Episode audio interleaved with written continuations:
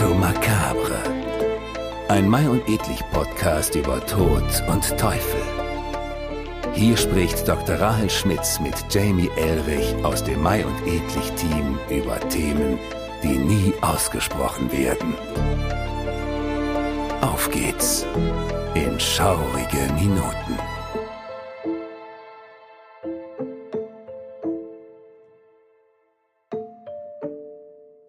Und damit hallo und herzlich willkommen zu Memento Macabre, einem Podcast von Mai und Edlich zur Ausstellung Tod und Teufel, die ab dem 14. September im Kunstpalast Düsseldorf zu sehen ist.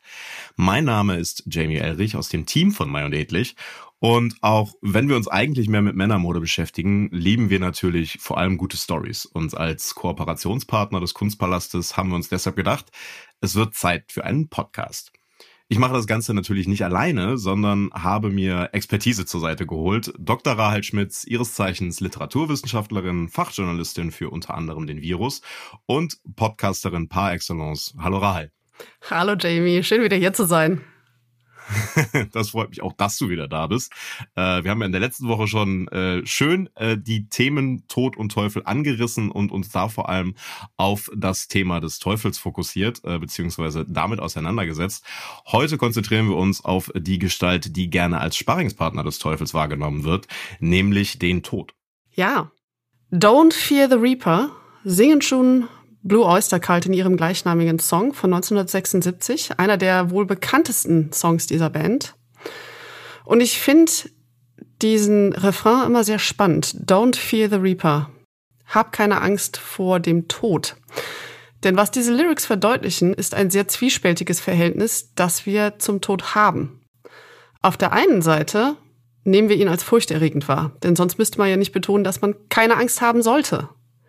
Aber auf der anderen Seite wissen wir auch, dass der Tod unausweichlich ist und dass es deswegen keinen guten Grund gibt, sich davor zu fürchten. Generell wird über den Tod in unserer westlichen Kultur wenig geredet und wenn, dann meistens in eher schlechten Tönen. Daher wollen wir in dieser Folge mal dem komplexen Bild des Todes nachspüren. Wie stellen wir uns den Tod vor? Wie wird er beispielsweise in der Kunst dargestellt? Welche wiederkehrende Symbolik gibt es? Aber, und das ist ganz wichtig, welches Spannungsfeld ergibt sich aus den verschiedenen Vorstellungen und Darstellungen des Todes und gibt es nicht vielleicht auch positive Vorstellungen? Ein kleiner Hinweis vorab, bevor wir jetzt ins Thema einsteigen. Wir werden heute nicht oder zumindest nicht tiefgehend über Totenkulte oder auch Untote in der Popkultur reden, denn das sind beides Themen, die wir in einer gesonderten Folge behandeln werden. Da freue ich mich besonders drauf, muss ich sagen. Ich mich auch. das wird sehr schön. Ähm, du hast es gerade schon angesprochen. Wir werden heute äh, uns damit auseinandersetzen, wie stellen wir uns den Tod vor. Jetzt ist es natürlich so, äh, wir alle haben so eine Vorstellung vom Tod als als Vorgang, sage ich jetzt mal. Und das ist ja auch das, was mhm. bei uns in der westlichen Kultur ähm, sehr im wahrsten Sinne des Wortes totgeschwiegen wird. Ja. Ähm, das ist ja auch was, was, äh, ja, ne, der Tod ist so ein bisschen aus der Gesellschaft rausgenommen. Ähm, dann gibt es die, die Leichenwagen, wenn sie rumfahren, die sind ja dann sehr hasch hasch werden sie durch den, durch den Verkehr geschickt und man redet da nicht so sonderlich viel drüber. Mhm. Ähm, das wollen wir natürlich heute ein Stück weit ändern. Und da ist es dann spannend, vielleicht nochmal äh, zu sehen, und das ist ja auch das, was du uns jetzt mitbringen wirst, was so gängige personifizierte Vorstellungen vom Tod nochmal sind. Ja, generell ist es so, jede Kultur hat ihre Vorstellung vom Tod. Und viele davon überschneiden sich. Da erkennt man also eindeutig Ähnlichkeiten, Parallelen. Aber teilweise sind sie natürlich auch sehr unterschiedlich. Und klar, die verändern sich auch im Laufe der Jahrhunderte, was wir insbesondere in dem Kontext, den wir für heute uns vornehmen, sehen werden. Denn unser Fokus für heute sind in erster Linie europäische Traditionen mit einer Prise nordamerikanischer Einschläge und einem gelegentlichen Ausflug darüber hinaus. Aber zu einem großen Teil werden wir spezifisch eben hier in Europa erstmal bleiben. Und da sehen wir schon sehr wichtige Spannungsfelder. Wir haben einerseits den Tod als furchteinflößend und andererseits haben wir den Tod als neutral oder sogar als gute, als erlösende Gestalt. Und zweites Spannungsfeld, das ist das, was du jetzt schon so ein bisschen angerissen hast. Wir haben Vorstellungen, die den Tod personifizieren und ein Stück weit sogar vermenschlichen. Also wir sehen dann ein Skelett mit einer Sense beispielsweise oder wir sehen den fiedelnden Tod, also wirklich eine Gestalt, die menschenähnlich auch vielleicht wirkt. Und wir haben auf der anderen Seite diese absolut abstrakten, nicht personifizierten Vorstellungen, der Tod als eine unsichtbare Macht. Das sind jetzt die Spannungsfelder, anhand derer wir uns heute auch so ein bisschen entlanghangeln können, denn die prägen wirklich in verschiedensten Weisen all unsere Vorstellungen vom Tod. Ich fange einfach mal an mit dem Tod als furchteinflößende Gestalt. Der Tod als Horror. Denn ich würde behaupten, das ist die gängigste Weise. Und spezifisch möchte ich da anfangen mit dem Tod als Skelett im Umhang mit einer Sense. Das ist ein ich sehr. Glaube, das ist auch so das Bild, das, ne? das wir alle irgendwie im Bild haben. Wenn man, wenn man über den Tod als Personifizierung denkt, dann hat man direkt äh, das Skelett im Umhang mit der Sense und äh, das hat ja auch dann einen, einen Namen, der sich irgendwie so durch alle Kulturen einmal gezogen hat. Im, im Deutschen hat man ihn, glaube ich, ein bisschen lustiger übersetzt. Im Englischen kennt man ihn dann eben als den Grim Reaper. Genau. Ich meine, das das ist so eine Darstellung, die haben wir auf Bandshirts heute noch. Die haben wir auf CD-Cover. Die haben wir in Deviant Art Kunstbildern. Also auf ganz verschiedenen Ebenen. Das ist heute auch in der Popkultur noch ein sehr etabliertes Bild. Der Grim Reaper, der grimme Schnitter, wie er im Deutschen dann schon mal übersetzt wird. Wobei das keine wirklich wortgetreue Übersetzung ist. Wenn man Grim Reaper übersetzen würde, dann würde man wahrscheinlich eher bei sowas landen wie äh, der düstere Sammler oder Ernter. Also dieses Wort reap to reap hat im Englischen was mit der Ernte zu tun. Die Ernte, die eingefahren wird. Was natürlich auch schon sehr viel darüber sagt, wie wir uns diese Art vom Tod vorstellen. Der kommt mit seiner Sense und erntet die menschlichen Seelen ab. Das ist eine Vorstellung, die geht schon auf das Mittelalter zurück auf das 14. Jahrhundert, hat viel auch mit der Pestepidemie zu, äh, zu tun. Dazu kommen wir gleich auch noch. Also der schwarze Tod, der Mitte des 14. Jahrhunderts Europa leer fegte. Das ist schon diese Vorstellung in der Kunst zumindest da vom Grim Reaper, der mit seiner Sense Europa nahezu entvölkert hat. Der erntet also die Seelen der Verstorbenen. Er mäht sie in einigen Darstellungen regelrecht nieder. Also es ist keine liebevolle Gestalt. Und an dieser Stelle nochmal ein Hinweis auf unsere Kapitelbilder oder auch die Show Notes, wenn ihr den Podcast im Web nochmal auf der Webseite von Mai und Ethik nachvollziehen wollt. Da findet ihr auch einige dieser Darstellungen, über die wir heute reden. Der grimme Schnitter, der die Seelen erntet, Davon spalten sich einige eng verwandte Darstellungen ab, die verschiedene Elemente aufgreifen, beispielsweise eben der Tod als Skelett oder die Gestalt im Umhang, die Sense. Und diese neuen Darstellungen, die daraus entspringen, die bringen auch wiederum dann ihre eigenen Konnotationen mit sich. Ganz wichtig beispielsweise, mit das erste, woran wir denken, ist der tanzende Tod. Jamie, hast du schon mal vom tanzenden Tod gehört? Ähm, ich habe als erstes das Bild von so äh, von so Tarotkarten im Kopf tatsächlich. Ist das hat das was damit zu tun oder ist das das Bild, was darauf abgebildet wird, der tanzende Tod? Ich bin mir nicht sicher, ob es der tanzende Tod ist oder der fiedelnde Tod, der da drauf ist. Die sind natürlich auch wieder eng verwandt. Aber ich bin sicher, du hast doch auch schon mal was von der deutschen Band Saltatio Mortis beispielsweise gehört. Zumindest namentlich. Ja, das auf jeden Fall. Die, äh, die kennt, also die kennt man, weiß ich nicht, also die kennt man in bestimmten Gruppen. Ich kenne sie auf jeden Fall. Das heißt übersetzt nichts anderes als Totentanz. Oh, das wusste ich nicht mal. Äh, es gibt ein Iron Maiden äh, Album mit dem Titel Dance of Death. Es gibt von der Band Ghost einen Song, der heißt Dance Macabre. Um mal so ein paar sehr musikalische, toller Song übrigens. sehr toller Song, danke. Es gibt also heute schon auch da wieder so aus der Musikecke sehr viele Beispiele, wo die Vorstellung von einem Totentanz irgendwie aufgegriffen wird. Jetzt muss man aber wissen, auch dieser Totentanz, der tanzende Tod, ist eine sehr alte Vorstellung. Auch die kommt schon aus dem 14. Jahrhundert. Und eigentlich besagt das nichts anderes als, der Tod wird für uns alle kommen. Das heißt, um das mal gerade ein bisschen zu erklären, was der Totentanz eigentlich ist, heißt auch schon mal Danse macabre, wenn man also den französischen Begriff nutzt. Das ist ursprünglich eine bildliche Allegorie über das Leben und das Sterben. Das sind immer sehr ähnliche bildliche Darstellungen. Das heißt, wir haben den Tod, manchmal sind es auch mehrere Todgestalten, meist dann eben wieder Skelette, die mit 24 Personen in absteigender Rangordnung tanzen. Also mit, es sind eben diese, diese Tanzpaare und wir haben in der Mitte meist dann eine sehr hochgestellte äh, Figur, beispielsweise ein König, ein Bischof. Und je weiter nach außen das Bild dann geht, da haben wir dann auch Bauernsleute. Das sagt nichts anderes, dieses Bild, als das ist egal, wer du bist, der Tod wird für dich kommen. Irgendwann sind wir alle an der Reihe. Das ist ne, ja eigentlich eine sehr angenehme, gleichstellende Aussage, ne? Ja, aber in der Darstellung meist auch ein bisschen furchteinflößend. Und es ist auch eine Darstellung, die ihrer Zeit dann bald auf Kirchen, Kirchhofsmauern ähm, aufgetaucht ist. Es gab beispielsweise äh, in der Lübecker Marienkirche ein, eine Totentanzdarstellung, die ist inzwischen leider zerstört. Das ist in Holzschnitten verarbeitet worden. Ein sehr frühes Beispiel ist vom, vom deutschen Künstler Michael Wohlgemuth von 1493 schon. Das heißt immer wieder diese Vorstellung vom Tod, der mit allen Ständen der Gesellschaft tanzt. So im Laufe der Jahrhunderte hat sich diese Darstellung auch wieder ein Stück weit geändert. Die nahm mal an Beliebtheit zu, mal nahm sie wieder ab. Insbesondere während der Weltkriege wurde der Totentanz aber wieder aufgegriffen. Da meist dann mit sehr menschlichen Horror, der Horror der Weltkriege. Und heute haben wir eben, wie gesagt, dann unter anderem einige Bands, die das Thema wieder aufgreifen. Auch das Musikvideo beispielsweise zum eben erwähnten Song von Ghost. Auch da hat man diese Vorstellung von den verschiedenen gesellschaftlichen Ständen, die alle mit dem Tod tanzen. So, und das wäre jetzt auch schon das, der erste Punkt für ein Fun Fact. Nämlich unser deutscher Sprachgebrauch vom Wort makaber.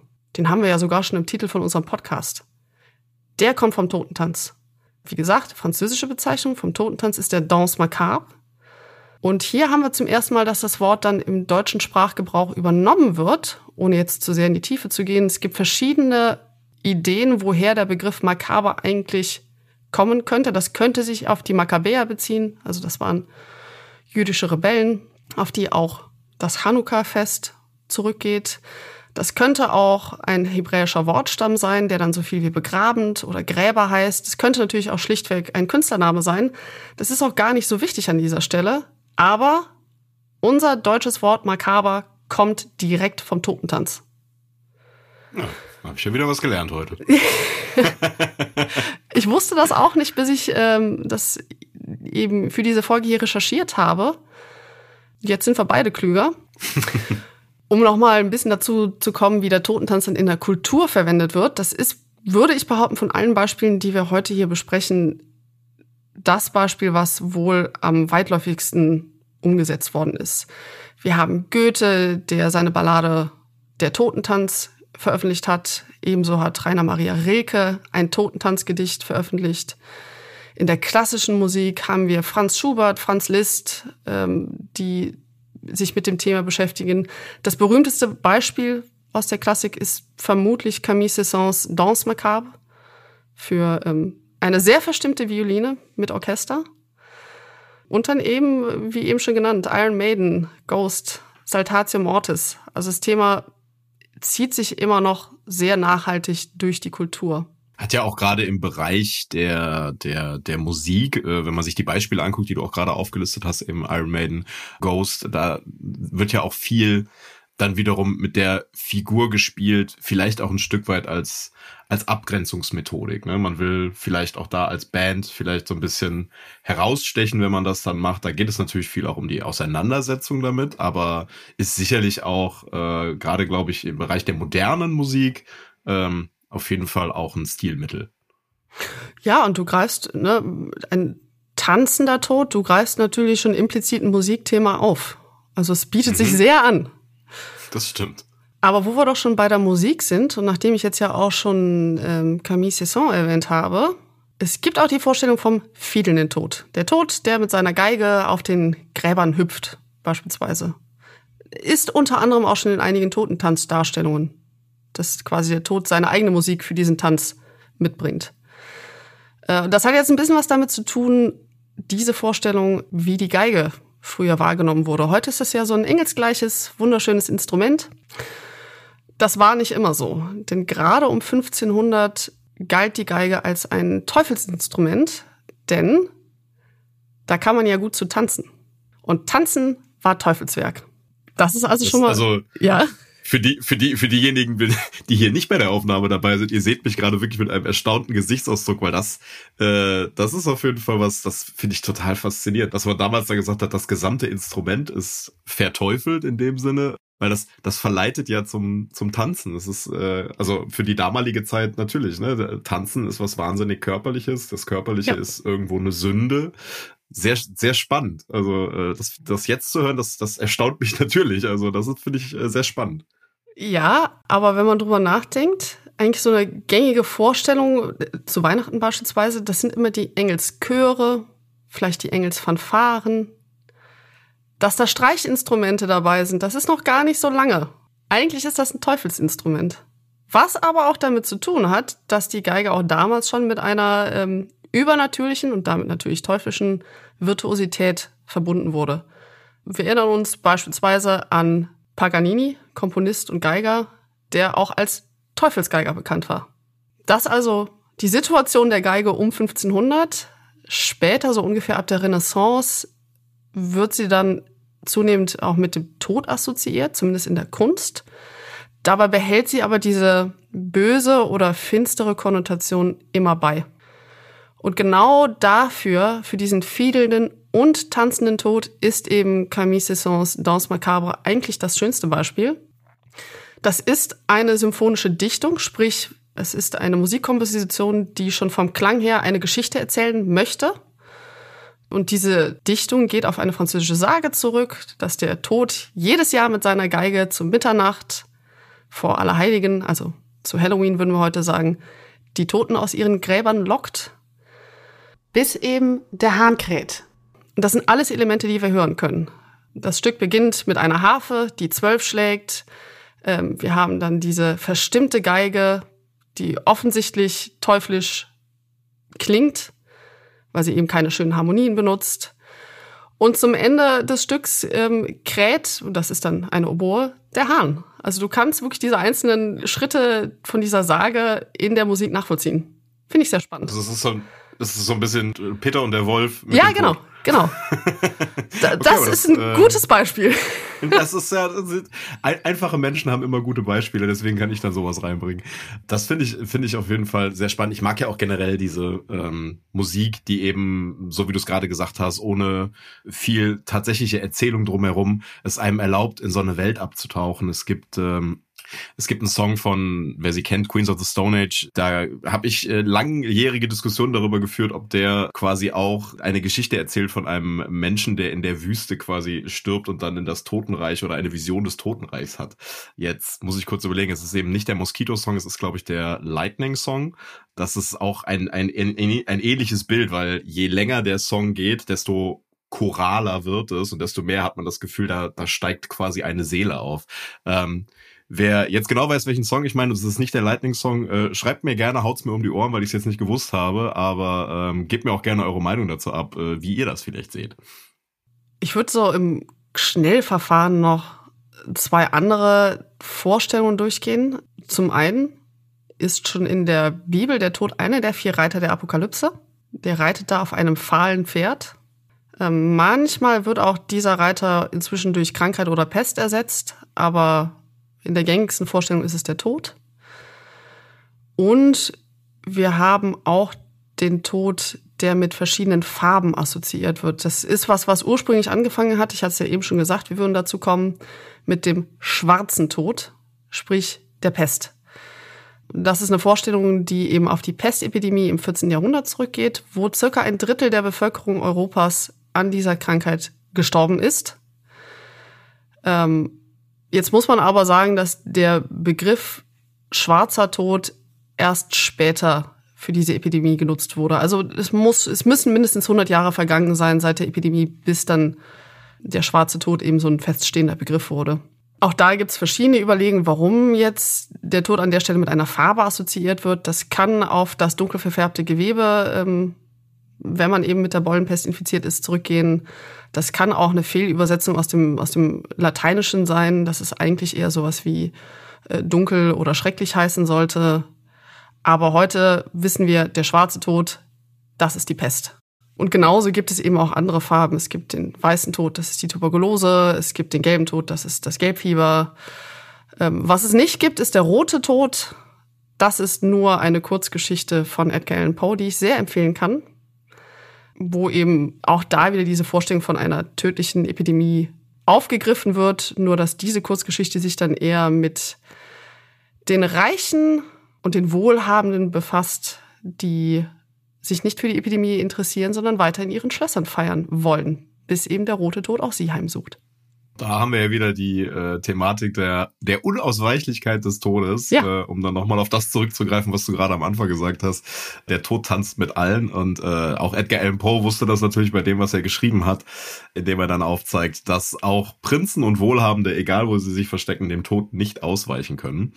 Ich finde es zum einen das ist ein Bild, das ich sehr, sehr spannend finde, also eben die Unausweichlichkeit des Todes. Und ich finde, was die Beispiele angeht, die du jetzt bis jetzt aufgegriffen hast, ähm, das sind ja sehr viele verschiedene furchteinflößende Todesbilder, die ein Stück weit sehr viel mit weltlichen Ängsten auch zu tun haben, eben äh, die, sei es bei den Reichen der der äh, der Tod vor Verlust des Standes bis hin zu der äh, Symbolik im Weltkrieg, wo es natürlich dann darum geht, dass diese Massen auch gerade an jungen Menschen ähm, ihr Leben verlieren müssen.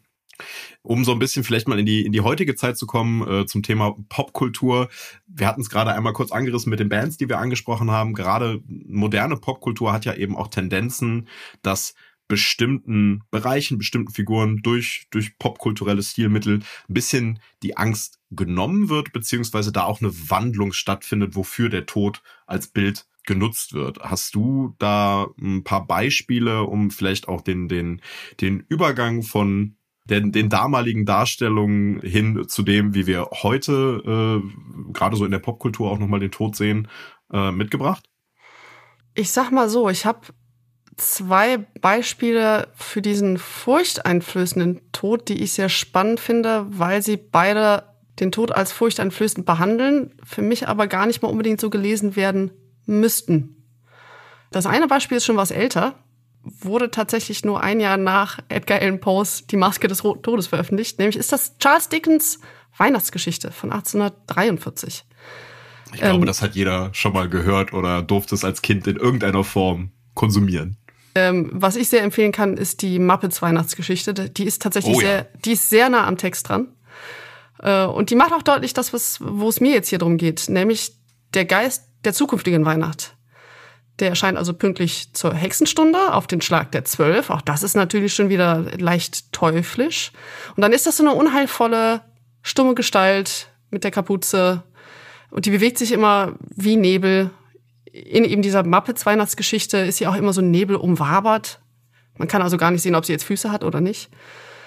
Das heißt, schon allein vom Auftreten ist das eine sehr furchteinflößende Gestalt. Und das Spannende daran ist aber, es ist ja auch der Geist der zukünftigen Weihnacht. Das heißt, hier wird der Tod, denn darum geht es. Ebenezer Scrooge erfährt, was passiert, nachdem er gestorben ist. Hier wird der Tod also mit der Zukunft oder meinetwegen auch mit der Zeit in einer Gestalt dargestellt. Das heißt, im Grunde genommen ist diese Gestalt nichts anderes als ein Memento Mori, also eine Erinnerung an die Unausweichlichkeit des Sterbens. Und an der Stelle verliert sie für mich wieder ein Stück weit eben diesen Horroraspekt. Das Auftreten ist gruselig und was sie äh, Scrooge zeigt, ist auch nicht schön, weil er eben kein guter Mensch ist. Aber gleichzeitig wird auch immer impliziert, Scrooge kann sich ändern und das ist nur eine Möglichkeit, was er gerade sieht. Also sterben würde er immer, aber wie die Leute darauf reagieren werden, ist etwas, was er kontrollieren kann, indem er sich bessert. Da will ich jetzt natürlich auch nicht so sehr vorgreifen, denn wir werden ja auch noch eine Weihnachtsfolge haben. ähm, aber jetzt mal ein aktuelleres Beispiel.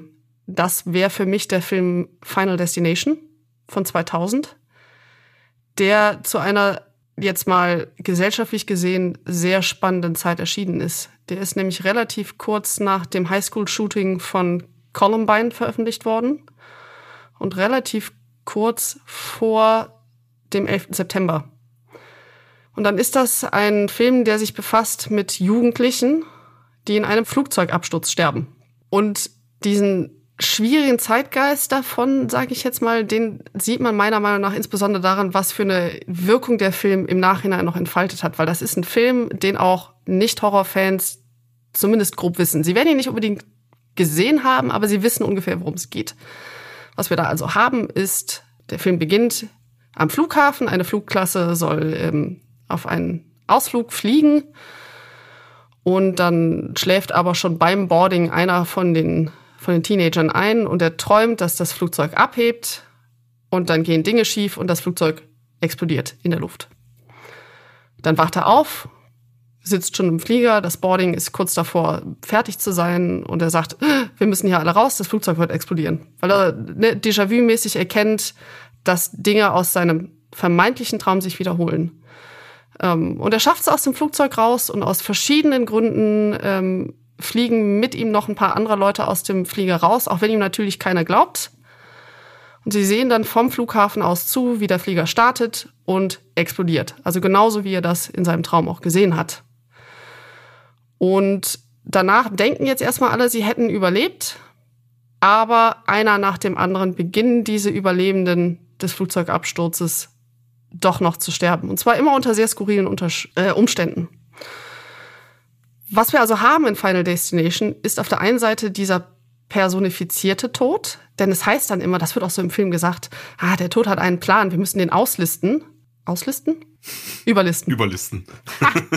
der Tod hat einen Plan, wir müssen den überlisten, aber er tritt nie als physische Gestalt auf. Das heißt, er ist gleichzeitig auch der abstrakte Tod. Und wie das so geframed wird im Film ist, ist, dass der Tod einen Plan hatte, alle Insassen des Fliegers sollten sterben. Das war jetzt an der Reihe, das stand quasi auf seiner, auf seiner Liste. Und der Plan ist jetzt durcheinander gebracht worden. Das heißt, er versucht, Ordnung wiederherzustellen, indem er die Leute, auch in der Reihenfolge, wie sie im Flugzeug gestorben wären, wieder zu sich zu holen. Dafür stellt er ganz skurrile Fallen. Das ist, erinnert sehr an diese Rube Goldberg oder auch Heath Robinson Maschinen, diese Nonsens-Maschinen, wo eine sehr simple Tätigkeit auf möglichst komplizierte Weise verrichtet wird. Das heißt, ein Großteil vom Film und auch von den nachfolgenden Filmen besteht eigentlich daraus, dass man sehr lange über mehrere Minuten zuschaut, wie sich jetzt diese Schraube gelöst hat, weil sie auch einfach alt war und daraufhin fällt hier ein Brett runter und dieses Brett stößt dann da an und so weiter und so fort und am Ende ist jemand tot. Am Ende ähm, explodiert der Kühlschrank. Am Ende explodiert so. der Kühlschrank. Tolles Beispiel. Genau. Also das ist auch ein bisschen das, worin der, der Reiz dieser Filme besteht, einfach wie skurril diese Abläufe, diese ultrakomplexen Abläufe dann schließlich zum Tod führen.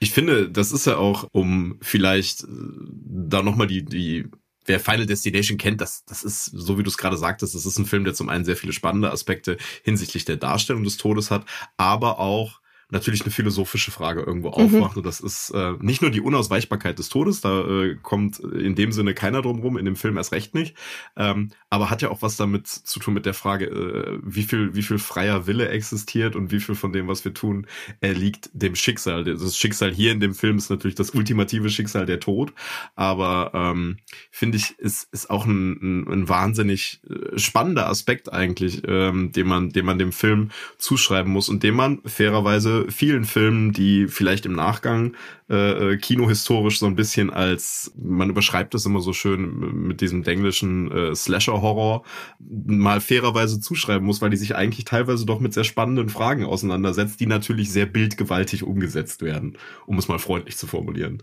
Ein Spektakel. genau. Ja, philosophisch würde ich Final Destiny, also der Film tut erstmal nicht so, aber ehrlich gesagt, wenn man genauer hinguckt, finde ich das durchaus. Weil ja auch sehr früh klar wird, diese Vorstellung, der Tod hat einen Plan, der hat sich da was ausgeheckt. Das ist ja eine Vorstellung, die von den Charakteren kommt. Im Grunde genommen, was passiert, konkret ist, es fällt halt ein Blatt vom Baum und das löst Dinge aus. Das ist nicht viel anders davon, wie auch viele andere Menschen in der Realität sterben. Da kann man jetzt. Der, der Schmetterlingseffekt. Es ist ein Schmetterlingseffekt, genau. Man kann da jetzt einen Plan drin sehen und so lesen die Charaktere das. Aber eigentlich finde ich, fordert der Film auch ein Stück weit dazu auf, genau das zu hinterfragen. Ja, das ist, um äh, da, da dieses Bild auch einmal aufzugreifen und dann vielleicht einmal kurz zu einem anderen ähm, Beispiel zu kommen. Das ist ja eben, was die Charaktere da machen, ist ja auch viel dieses Schachspielen gegen den Tod. Ja. Und ähm, das ist hier natürlich sehr ummalt, umschrieben, dieses Schachspielen. Ehrlicherweise, wenn ich den Satz höre, Schachspielen gegen den Tod, ich bin immer sofort, wer, wer den Film noch kennt, äh, Bill und Teds verrückte Reise durch die Zeit, äh, mit einem sehr, sehr jungen Keanu Reeves, die ja. wortwörtlich gegen den äh, Tod dann Schach spielen, um da vielleicht auch nochmal so ein, ähm, ein, ein, äh, ein weniger furchteinflößendes Bild des Todes irgendwann aufzugreifen. Daher geht es natürlich auch viel um Schicksal, aber ehrlicherweise Bill und Teds verrückte Reise durch die Zeit ist natürlich eine Komödie, eine sehr ulkige Komödie, äh, wo der Tod eher auch einfach ein, ein ein normaler Charakter ist, der einfach der Gegenspieler ist, äh, der, der Hauptcharaktere Bill und Ted eben. Zum Schachspielen bin ich mir relativ sicher, da werden wir gleich auch noch kommen, denn das ist ein wiederkehrendes Thema. Also sowohl in furchteinflößenden als auch in neutralen oder sogar guten Darstellungen vom Tod. Aber lass uns doch vielleicht die Gelegenheit nutzen, um mal eben jetzt genau zu diesen neutraleren Vorstellungen zu kommen. Was ich da schon direkt von vorne weg sehr spannend finde, dieser gutmütige Tod, der findet sich eher selten in christlich geprägten Überlieferungen oder auch Texten. Das liegt schon daran, dass der Tod im Gegensatz zum ewigen Leben steht. Sprich, das ewige Leben ist aber das, was Jesus Christus den Menschen geschenkt hat. Er hat den Tod dafür überwunden. Das heißt, in unserer christlichen Vorstellung wird der Tod meist als etwas impliziert, was überwunden werden sollte, als zu überkommender Gegner, um es jetzt mal sehr simpel runterzubrechen. Deswegen steht da die Vorstellung von einem gutmütigen Tod oder von einem erlösenden Tod ein Stück weit gegen diese, gegen diese Vorstellung, die auch natürlich ein Grundpfeiler vom Christentum dann irgendwo ist. Wir haben aber in anderen Kulturen die Vorstellungen von einem Tod als Seelengeleiter. Das, oder der, der griechische Begriff dafür ist Psychopompos. Das ist eine Gestalt, die die Verstorbenen ins Jenseits führt. Er oder sie, manchmal sind das nämlich auch weibliche Figuren, ähm, sind in der Regel nicht der Todbringer, sondern nur die Gestalten, die die Toten sicher ins Jenseits bringen. Und damit sind sie weder gut noch böse, sondern sie sind erstmal nur neutral. Also um mal ein paar Beispiele zu nennen. In der griechischen Mythologie hat Hermes die Rolle vom Vermittler zwischen den Welten. Das heißt, er bringt die Seelen der Verstorbenen in die Unterwelt, wo sie dann vom Fährmann in, in Empfang genommen werden, von Charon. In der ägyptischen Mythologie haben wir mit Anubis ein Pendant dazu. Bei den Germanen sind es eben die Walküren, die ehrvoll gefallene Krieger vom Schlachtfeld auflesen und nach Valhalla bringen. In der Literatur haben wir natürlich auch das Thema, das aufgegriffen wird. Ähm, bekanntestes Beispiel ist vermutlich die Figur Vergil in ähm, Dantes göttlicher Komödie. Aber auch Stephen King hat sich dem Thema schon zugewandt in seinem Buch Stark, The Dark Half. Da haben wir Sperlinge, die als Seelengeleiter funktionieren. Also immer wieder diese Vorstellung, dass die Toten erstmal ins Jenseits gebracht werden müssen. Die finden nicht von alleine dahin. Eine andere Vorstellung von diesem neutralen Tod sind Todesengel. Wobei die bei uns im Christentum, da haben wir auch Todesengel, hier und da, einige wenige. Die sind dann eher wieder negativ konnotiert, was damit zu tun hat, dass insbesondere im Mittelalter jedes Einwirken Gottes auf die menschliche Welt, da hat man sich vorgestellt, dass, dass jedes Einwirken durch Engel vermittelt wird sprich auch das Sterben. Und damit sind nämlich in dieser christlichen Vorstellung im Mittelalter Engel die Todbringer, die dann aber, nachdem sie den Tod gebracht haben, auch die Verstorbenen ins Jenseits begleiten. Ein sehr spezifischer Todesengel wäre Asrael. Der tritt in fast allen abrahamitischen Religionen auf, aber insbesondere im Islam. Und der trennt im Auftrag Gottes oder beziehungsweise im Auftrag Allahs die Seelen der Menschen vom Körper und trägt sie dann ins Jenseits. Das heißt auch da wieder, dieser Todesengel bringt den Tod und führt ins Jenseits. Er hat also diese Doppelrolle. Und in den meisten Vorstellungen führt Asrael eine Liste, auf der er die Namen von Neugeborenen einträgt und die Namen der Verstorbenen durchstreicht. Das heißt, da haben wir schon diese Idee von, der Tod hat eine Liste, die er abarbeitet was ja eben in, in Final Destination auch ein Stück weit impliziert wird, zumindest. Und der Tod hat vor allem eine Aufgabe der, ja. äh, der Gleichgewichtsherstellung, ne? Ja. Die Neugeborenen und die Verstorbenen, wer dazukommt und wer dran ist. Um's mal sozusagen. Hat aber natürlich auch was sehr Bürokratisches. Ich glaube, da werden wir auch später noch zu zurückkommen, zu diesem bürokratischen Tod. Was vielleicht an der Stelle noch ganz spannend wäre, das wäre jetzt mal so ein Moment, wo wir unsere europäischen Vorstellungen mal ganz verlassen. Ähm, und zwar würde ich mal gerne einen Blick in Voodoo werfen. Denn auch da gibt es natürlich den Tod. Hast du vielleicht schon mal von Baron Samedi gehört? Ganz kurz angerissen äh, habe ich das in, in, in verschiedenen Zusammenhängen tatsächlich dann aber auch größtenteils, da wo ich ja dann auch popkulturell viel herkomme, äh, aus Videospielen. Da gab es natürlich ähm, den, den äh, wer auch immer das jetzt noch kennt, äh, da gab es den Shadow Man, der äh, vielleicht auch sich so ein bisschen die Anleihen da geholt hat. Ähm, und ich meine sogar, dass es diesen Charakter da gab. Aber da will ich jetzt nicht zu sehr in die Tiefe gehen. Aber um deine Frage zu beantworten, das ist das, woher ich den Charakter oder die Figur äh, ansatzweise noch kennen würde. Das ist so eine Figur, deswegen finde ich das ganz spannend, dass, dass Videospiele ähm, deine Antwort sind. Die kennen wir vom Auftreten, von der Ästhetik, inzwischen aus vielen, insbesondere popkulturellen Beispielen, Filme, Disney-Filme teilweise. Wir wissen oft nicht, was dahinter steckt. Äh, Im Voodoo, also sprich wir haben einmal das Voodoo, wie wir es aus Haiti kennen. Wir haben aber auch Louisiana Voodoo. Das ist an sich ja schon ein Potpourri an verschiedenen religiösen, kulturellen Einschlägen, ähm, die viel mit dem Sklavenhandel zu tun haben, die dann eben im afrokaribischen Raum zusammenkommen. Um das mal ganz kurz zu kontextualisieren. Im Voodoo haben wir mit Baron Samedi ein Loa. Und das sind unser nächstes Pendant wäre wahrscheinlich, das sind Engel nur eben mit einer neutralen, also neutral behaftete Engel. Äh, das sind Geistwesen, diese Lore im Voodoo, und die stehen zwischen dem, zwischen Gott, denn auch Voodoo ist eine monotheistische Religion, und den Menschen. Die vermitteln quasi zwischen diesen zwei Ebenen. Und Baron Samedi ist eben einer dieser Loa, und er wird meistens als Skelett mit Zylinder und Anzug dargestellt. Sprich, als Totengräber. Oder jemand, der sich für eine Beerdigung schick gemacht hat. Ist also sehr formell gekleidet. Und Samedi ist Herrscher der Toten. Er ist aber gleichzeitig auch Lebensschenker. Er bestimmt also, wer in seine Totenwelt darf.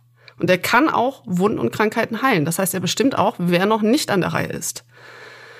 Baron Samedi verhindert zudem, dass die Toten wieder auferstehen und die Lebenden als Zombies heimsuchen. Das ist also eine sehr wichtige Gestalt, die Ordnung herstellt oder die Ordnung bewahrt in den meisten Darstellungen, popkulturellen Darstellungen, wie wir dann diese Figur kennen oder wiedererkennen, wird er eher als finster und zwielichtig, wenn nicht sogar böse dargestellt. Äh, sehr konkretes Beispiel wäre der Disney-Film Küss den Frosch, wo der mhm. Bösewicht optisch eine 1A-Umsetzung von, von Baron Samedi ist. Und er nutzt ja auch Voodoo, um äh, finstere Dinge zu tun. Dabei ist eben in der eigentlichen religiösen Vorstellung dieser Loa keine böse Gestalt, sondern bestenfalls eine neutrale. Du hast es gerade einmal kurz angesprochen, ähm, dass äh, die, die Figuren, die ja auch in dem äh, Dunstkreis, sage ich jetzt mal, davon existieren, die, die, die Zombies, ähm, das ist ja auch was, das gibt es beispielsweise, ähm, ist es ja auch das Titelbild der, der Tod und Teufel Ausstellung vom Kunstpalast, ist der Zombie Boy, also Rick Janess, der ja dann auch das sich selbst zum lebenden Kunstwerk gemacht hat, ähm, und der auch viel damit arbeitet und gearbeitet hat, eben die, die, die Darstellung von dem, was ein Stück weit nach dem Tod kommt und was mit unserer eigenen, äh, also mit der menschlichen Sterblichkeit generell zu tun hat. Also auch ein sehr spannendes Bild und äh, hier auch nochmal unsere Empfehlung da wir als Kooperationspartner äh, mit dem Kunstpalast zusammenarbeiten bei äh, der Ausstellung Tod und Teufel, äh, es lohnt sich auf jeden Fall aus. Es gibt sehr viele ähm, spannende Kunstwerke, die sich eben explizit mit der Thematik des Todes beschäftigen. Ich glaube, insgesamt haben wir über 120 Kunstwerke verschiedenster Bereiche von äh, eben klassischer Kunst hin zu Popkultur, aber eben auch Bereiche der Musik. Also viele der Themen, ähm, die wir hier auch im Podcast anschneiden, kann man sich da äh, noch einmal visualisiert äh, von klassischer bis moderner äh, Betrachtung hin äh, zu Gemüte führen. Und wir können das auf jeden Fall nur empfehlen. Anfangs hatte ich gesagt, dass wir insbesondere immer den negativen Tod bei uns in der Popkultur auch erleben. Wir haben aber auch Beispiele vom, vom neutralen und gutmütigen Tod. 2005 war der Roman Die Bücherdiebin von äh, Markus Zusak sehr bekannt, wo der Tod sogar die Erzählfigur ist. Und da haben wir ein schönes Beispiel wo der Tod eben nicht furchteinflößend ist. Das also beginnt schon damit, dass er überhaupt erstmal erzählt, wer er selbst so ist, wie er die Welt sieht, wo er auch sehr explizit sagt, ich bin amüsant, achtsam, andächtig. Ähm, und das sind nur die, die Wörter, die mit A anfangen. Nur er sei nicht nett. Was damit zu tun hat, dass in diesem Buch wurde immer wieder klar gemacht, der Tod, den sollte man nicht zu vermenschlicht lesen. In so menschlichen Begriffen wie nett kann ich nicht noch ein Jahr bleiben? Bin ich denn schon wirklich an der Reihe? Und so weiter und so fort. Auch da, der Tod macht im Grunde genommen seinen Job. Und was ich sehr charmant finde in diesem Buch ist, dass der Tod eine Sache hat, wovor er sich fürchtet oder wo er sich zumindest gerne, wo, wo er von heimgesucht wird. Und das sind die Lebenden. Das sind die übrig gebliebenen Menschen, wie es da heißt, die Überlebenden, weil er eben sieht, was das, was der Tod tut, diesen zurückbleibenden, für diese Zurückbleibenden dann bedeutet eben Erkenntnis, Überraschung, Verzweiflung. Das fand ich war eine ganz spannende Art und Weise, den Tod darzustellen, weil er damit ja auch sehr sympathisch ist, sehr nachvollziehbar. Absolut. Also den Tod so als Erzählfigur darzustellen, ist, äh, finde ich auch immer ein, ein sehr schönes Stilmittel, gerade mit der ein Stück weit in Anführungszeichen Verzweiflung, mit der der Tod dann lebt, dass er sich halt eben immer mit den mit den Emotionen der, der Überlebenden konfrontiert wird. Es gibt ein schönes Beispiel auch, was ähnliches in Sandman von Neil Gaiman. Das ist äh, eine Comicreihe, die jetzt auch verfilmt worden ist oder verseriert. Ich weiß nicht ja. so genau, wie man das sagen soll. Ähm, da gibt es auch die Figur des Todes und sie ist äh, da gibt es ein ganzes Konglomerat an, an, an äh, übermenschlichen Figuren, wie eben dem Sandmann, dem Herrn der Träume ähm, und dann eben auch die Figur des Todes, die so ein bisschen von ihren Brüdern und Schwestern der, der, der dieser übermenschlichen äh, Qua-Gottheiten so ein bisschen belächelt wird, weil sie sich den Menschen so nahe fühlt. So, ähm, weil sie halt sagt, sie, sie versteht die Menschen und die anderen stehen so ein bisschen weit drüber und sie, diese, diese Todesfigur sagt halt, ich verstehe die Menschen, weil ich bin denen in ihrem schwierigsten Moment am nächsten und das ist auch eine sehr spannende Figur einfach.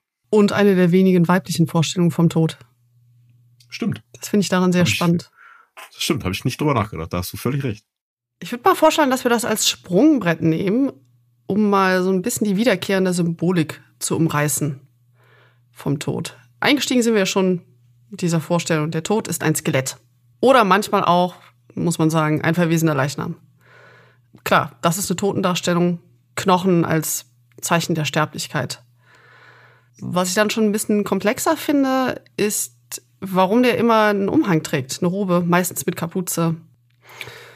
Das ist ein Symbol für eine würdige Stellung. Und das kann man natürlich zweierlei lesen. Entweder ist der Tod derjenige mit dieser hohen Stellung, oder aber geht es darum, dass der Tod dann explizit an den Klerus erinnert, spezifisch bei Begräbniszeremonien beispielsweise, ähnlich wie wir das eben auch bei Baron Samedi hatten.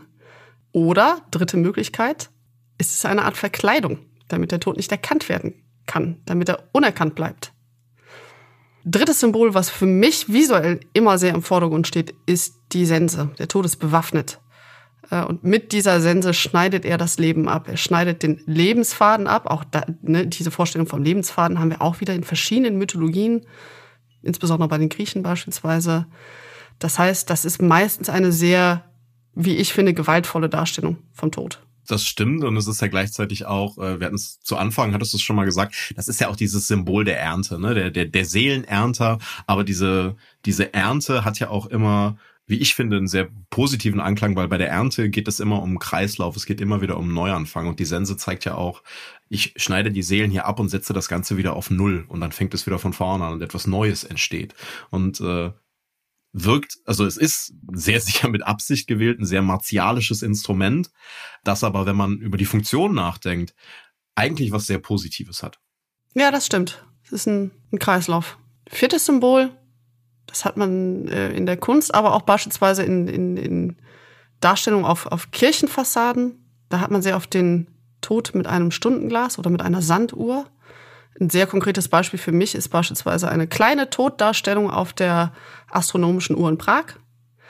Da hat man ein Skelett mit einer Sanduhr. Und das ist wieder diese Idee von Tod und Zeit, Vergänglichkeit. Die Zeit ist aber auch wieder hier meistens eine sehr, oder für mich in der Darstellung eine sehr destruktive Kraft. Die Zeit läuft ab und dann kommt der Tod. Ja, das ist wieder, das ist wieder dieses Bild, was wir auch anfangs einmal hatten, was unsere westliche Kultur einfach angeht. Ne? Der Tod hat so eine sehr destruktive Natur und die, die positiven Aspekte von dem, was der Tod mit sich bringt, dieses, also der, der, der, der Zwang, dass man, dass sich Dinge immer wieder erneuern, dass sich Dinge immer wieder verändern und anders werden, das, es steht so ein, ein Stück weit im Hintergrund und es ist sehr, was auch natürlich ein absolut menschlicher Aspekt ist, es ist sehr egozentriert, dass man sagt, deine Zeit ist dann ab. Mhm. Im übergreifenden Sinne, ne, der, der, der Tod ist nötig dafür, dass wir äh, Dinge immer wieder neu gestalten können als, als menschliche Gesellschaft. Ja, das stimmt. Das heißt auch da wieder diese, diese Kreislaufidee. Das heißt, in dem Sinne sind das bisher gar nicht unbedingt so negative Symbole. Was mir wohl einfällt, was tatsächlich ausschließlich negativ ist, da will ich auch gar nicht mehr so viel drauf eingehen, weil das haben wir eben schon besprochen. Das ist eben die Geige. Weil die Geige diese zwei Komponenten Tod und Teufel wirklich miteinander verbindet. Oder fällt dir auch da ein positiver Aspekt so ein? nee, tatsächlich nicht. Also da bin ich völlig bei dir. Äh, liegt natürlich auch daran, unter welchem Aspekt man das damals äh, quasi ja. erstellt hat. Ich, da hat man, da, da lässt man mir keinen Raum, um was Positives zu finden. äh, nächstes Symbol. Der spielerische Wettkampf. Der Tod, der abgelenkt wird. Wie Schachspiel mit dem Tod oder gegen den Tod. Es ist ja auch schon eine Frage, wie man das formuliert. Ne? Spiele ich mit dem Tod oder gegen den Tod? Mhm. Ähm, das ist ein Bild, was man sehr häufig hat. Meistens eben mit diesen ein, Eins gegen Eins Spiele. Mal ist es dann Schach, mal ist es ein Webwettbewerb. Es ist also immer sehr dualistisch. Man kann es sehen als Kampf äh, Weiß gegen Schwarz, wortwörtlich bei Schach. Ähm, Licht und Finsternis, Gut und Böse oder eben auch einfach Leben und Tod. Und das, das hattest du eben auch schon gesagt zu Final Destination. Ich behaupte, genau das ist das, wo der Film ein bisschen drauf abzielt diese Teenager spielen mit dem Tod, auch hier im wortwörtlichen Sinne, und sie versuchen ihn damit abzulenken, zu überlisten und gegen ihn zu gewinnen. Das ist eine Spielmetapher an der Stelle. Ich würde gerne zum Abschluss die Symbolik des Todes, insbesondere in der zeitgenössischen Kunst, wie wir sie in der Ausstellung Tod und Teufel im Kunstpalast Düsseldorf sehen können, einmal von unserer Kunstexpertin Westry Page beleuchten lassen. In der zeitgenössischen Kunst gibt es Ansätze, die echte Fotos oder Bilder des Todes verwenden oder echte Überreste eines Todes verwenden. Das tendiert auch provokativ zu sein. Ähm, das ist aber natürlich ein Mittel, das sehr laut ist. Und eine Künstlerin in der Ausstellung, Teresa Margoyes, sie verwendet Überreste eines Mordes, Blutflecken einer Person auf Fliesen, um Aufmerksamkeit auf Ungerechtigkeit in ihrem Heimatland Mexiko zu lenken. Nämlich in Mexiko gibt es endemische Gewalt, oft gegen Frauen. Und Teresa Margoyes benutzt Blutflecken und diese gruselige Medien, um eben auf diese Ungerechtigkeit und sozialen Kontext so Bewusstsein zu schaffen. In anderen Fällen wird die Sterblichkeit eher indirekt angedeutet, etwa durch groteske Körperanmutungen. Hier kann der Horror traditionelle Denkkategorien verschmelzen wie das Ekelhafte und das Schöne, das Fremde und das Vertraute, den Tod und das Leben. Und die neigen dazu, unheimlich zu sein und wirklich unter die Haut zu gehen.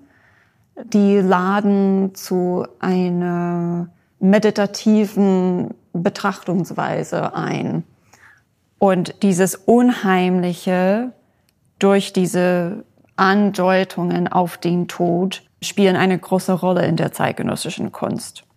Einige bildende Künstlerinnen heute setzen sich mit der Sterblichkeit mit einem gewissen schwarzen Humor auseinander, schwanken zwischen Verspieltheit und Ernsthaftigkeit.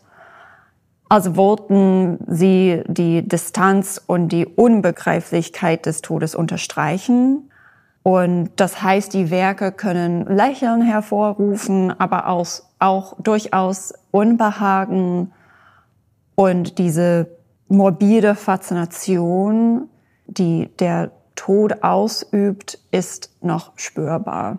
Das heißt, diese Symbolik des Todes, tanzende Skelette und Grim Reaper und die können heute auch als Symbole verwendet werden, die satirisch eingesetzt werden. Bei Plattencover in der Musik, vor allem bei Metal-Musik, ist der Tod ein wichtiges Symbol. Und in Fällen wie bei der Metal und wie bei Goth-Mode kann diese Symbolik des Todes auch eine Zugehörigkeit zeigen, aufzeigen. Ähm, entweder zu einer Kultur oder zu bestimmten Werten und Haltungen. Aber letztendlich der Horror bedeutet oft Freiheit von etwas, das die Mainstream-Gesellschaft vorschreibt. Und oft dann ist der Tod und die Symbolik des Todes ein Mittel, um diese Haltung gegen etwas Mainstreames aufzuzeigen. An dieser Stelle noch einmal vielen Dank an Westry Page. Ich finde, dass das zum einen für dieses Thema ganz schöne Schlussworte eigentlich sind und äh, ich behaupte, wir haben dem Thema, äh, auch wenn man am Anfang, am Intro und vielleicht auch äh, äh, bei der Aufzählung der verschiedenen äh, Tode das Gefühl kriegen könnte, dass das hier eine negative Folge ist. Ich denke, wir haben sehr gut aufgezeigt, dass es das genau ja eigentlich nicht ist, auch die Thematik, sondern dass es eher ähm, dass, dass man eher einen Schritt weitergehen muss und so ein bisschen äh, in den Aspekten bleiben muss, dass es beim Tod am Ende auch immer um eine Erneuerung geht, dass es immer um einen Kreislauf geht und dass das eigentlich um vielleicht jetzt einmal in eine Plattitüde zu verfallen, aber äh, der Tod, das ist, der dem äh, Leben Sinn gibt. Denn ohne das würden wir wahrscheinlich, wenn wir alle ewig leben würden, dann würden wir alle hier sitzen und uns wahrscheinlich auch darauf ausruhen. ich finde, das ist ein schönes Schlusswort. Sehr schön. Ähm, damit sind wir mit dieser Folge den Darstellungen von Tod einmal am Ende. Nicht am Ende sind wir natürlich mit dieser Podcast-Reihe. Wir werden unsere Miniserie äh, noch ein bisschen weitermachen dürfen. Nämlich, ich glaube jetzt noch Ah, ich will keine Nummern nennen, nachher sind sie falsch. Auf jeden Fall noch diverse Folgen. In der nächsten Folge werden wir uns nämlich mit der Thematik der Hölle beschäftigen. Und äh, Rahel, kannst du uns hier mal vielleicht einen kleinen Ausblick geben von dem, mit dem wir uns beschäftigen dürfen in der nächsten Folge? Ja, die Hölle ist auch schon wieder ein sehr komplexes Thema, natürlich auch recht religiös angehaucht. Äh, ich behaupte aber, es ist die letzte Folge, die so tief in die Geschichte des Christentums einsteigen wird. Aber genau das wird sie tun. Ähm, wir werden nämlich ein Stück weit die Geschichte der Hölle nachzeichnen. Wir werden aber auch auf den Ort, auf die Hölle als Ort eingehen. Ist es ein Ort? Ist es ein Seelenzustand? Ist es eine Unterwelt? Also auch da wieder verschiedene Vorstellungen der Hölle und wie die sich im Laufe der Zeit verändert haben und wie das heute in der Popkultur eben auch behandelt wird. Sehr schön, da freue ich mich drauf. Das klingt nach einem sehr spannenden Thema und ähm, ich hoffe, da draußen den Zuhörern hat es auch gefallen. Wenn es das getan hat, dann äh, abonniert gerne unseren Podcast, lasst uns eine Bewertung da, äh, schreibt uns auch gerne Feedback äh, zum Podcast selber an podcast at my-edlich.de und ähm, wir freuen uns darauf, äh, in der nächsten Ausgabe noch einmal gut unterhalten zu dürfen und ich würde sagen, für heute sagen wir einmal Ciao. Bis zum nächsten Mal. Ciao. Manchmal ist der letzte Satz ein Ende. Ein Ende für immer. Bei diesem Podcast nicht. Das war Memento Macabre, ein Mai und Edlich Podcast über Tod und Teufel. Wer mehr in die Welt von Mai und Edlich eintauchen möchte, klickt einfach mal vorbei auf mai-edlich.de. Noch mehr Infos gibt es in den Show Notes.